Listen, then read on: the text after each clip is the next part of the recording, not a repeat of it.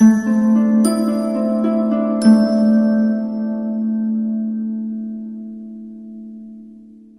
guerra fredda è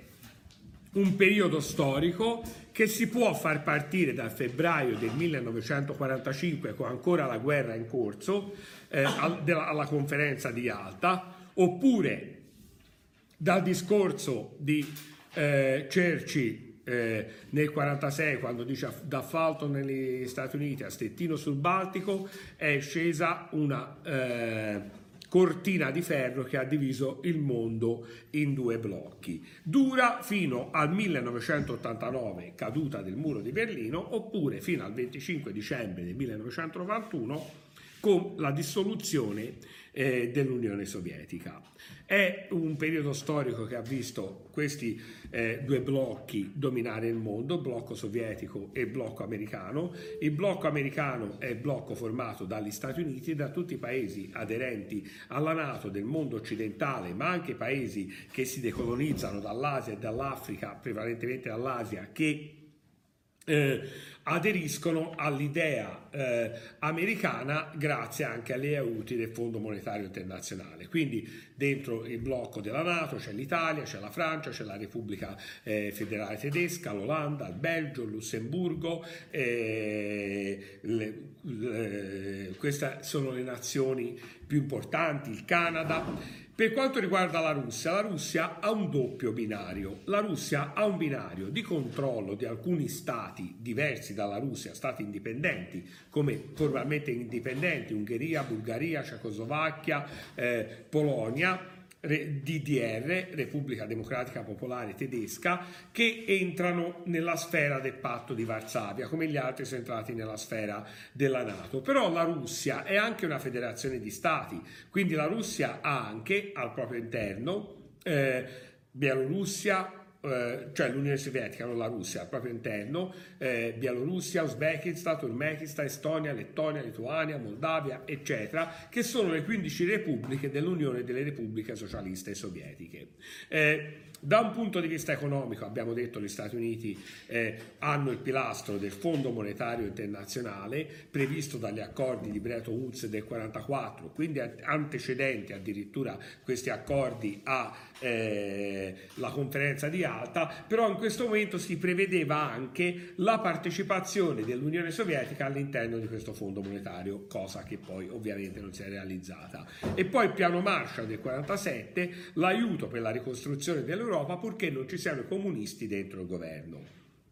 Da un punto di vista mi- militare abbiamo nel 49-50 eh, la Nato come alleanza militare. Per quanto riguarda la Russia, la Russia reagisce con il Comecon, che è un fondo monetario internazionale che aiuta Ungheria, Polonia, Bulgaria, eccetera, ma anche tutti i partiti comunisti dell'Occidente. E il Cominfor, che è una ripresa in tono minore della terza internazionale, in cui entrano Cecoslovacchia, Ungheria, Bulgaria, Polonia, eccetera. Eh, abbiamo, dopo la morte di Stalin, il patto di Varsavia del 1955. La Russia ha delle difficoltà in Cecoslovacchia a causa del Presidente della Repubblica Benesse che tenta di creare un governo di coalizione, ha delle difficoltà create lì da Tito che vede una via nazionale al comunismo. Però Stalin riesce a bloccare tutto questo ma in maniera nevrotica. Gli Stati Uniti dal canto loro hanno una grande difficoltà perché si vedono scivolare via l'Asia. Nel 1949 abbiamo la Repubblica Popolare Cinese che vince la guerra civile, eh, abbiamo tra il 50 e il 53 la guerra di Corea e quindi anche la perdita della Corea, la Francia intanto perde la guerra col Vietnam, quindi anche il Vietnam è prevalentemente comunista anche se diviso fra nord e sud, quindi eh, inizia il periodo del patto Mania, l'accordo di San Francisco col Giappone, eh, il patto di Manila, il patto di Baghdad, il patto Ansus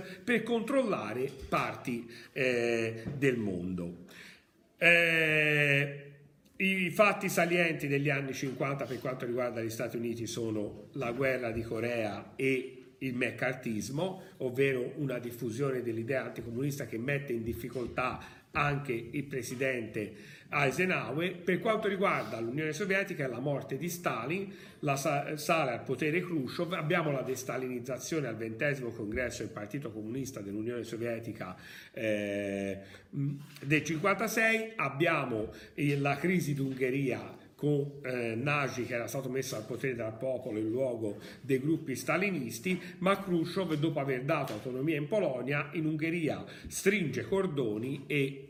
manda i militari e, con moltissimi morti e anche Nagy verrà ucciso poi nel 1958, verrà messo come presidente Kadar che era un filo sovietico. Eh, il 1956 è anche l'anno della crisi del canale di Suez eh, che rischiava di far diventare la guerra da fredda a calda e abbiamo poi alla fine degli anni 50 eh, la, eh, Cuba che diventa eh, comunista e di conseguenza lo sbarco alla Baia dei Porci e poi la crisi dei missili a Cuba, risolta però con un passo indietro da parte di entrambi che porterà alla destituzione di Khrushchev e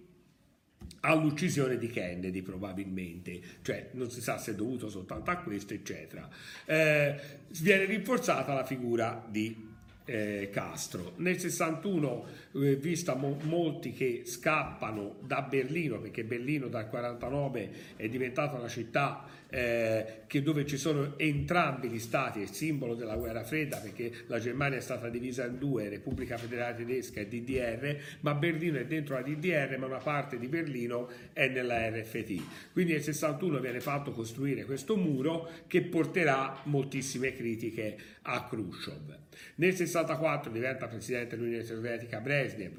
tra il 60 e il 63 era stato Kennedy negli Stati Uniti presidente, nel 63-68 Johnson. Johnson intensifica l'azione militare in Vietnam, questo porta a molte contestazioni contro gli Stati Uniti e eh, Johnson eh, subirà anche l'azione del, del, mondo giovanile con l'occupazione dell'Università di Berkeley nel 66 e poi esploderà contro il capitalismo nel 68 il movimento studentesco, del quale però eh, l'Unione Sovietica non riesce ad impadronirsi a causa dell'errore tragico della primavera di Praga con la morte poi di Jan Palach. Nel 68 diventa presidente degli Stati Uniti Richard Nixon Richard Nixon, che è un feroce anticomunista, avvia comunque un percorso di pacificazione e che questo percorso di pacificazione avrà il suo atto più importante nel 72 con la visita a Pechino e con l'entrata della Cina nell'ONU in luogo di Taiwan. Eh, avvia anche un disimpegno in Vietnam, Greta stai attenta per favore, e rimane nel video, questa è mia munizione, eh, quindi è importante, e eh, Nixon eh, farà, firmerà anche il primo SALT, il primo accordo per limitare l'uso delle, eh, delle armi strategiche di sterminio di massa. Eh, Nixon finisce all'interno dello scandalo Watergate, eh, è costretto a dimettersi, diventa presidente il suo vice Geraldine Ford. Questo non blocca il processo di pace. Nel 1975 abbiamo gli accordi di Helsinki con l'Ostpolitik e cade la pregiudiziale un'eventuale riunificazione della Germania. Eh,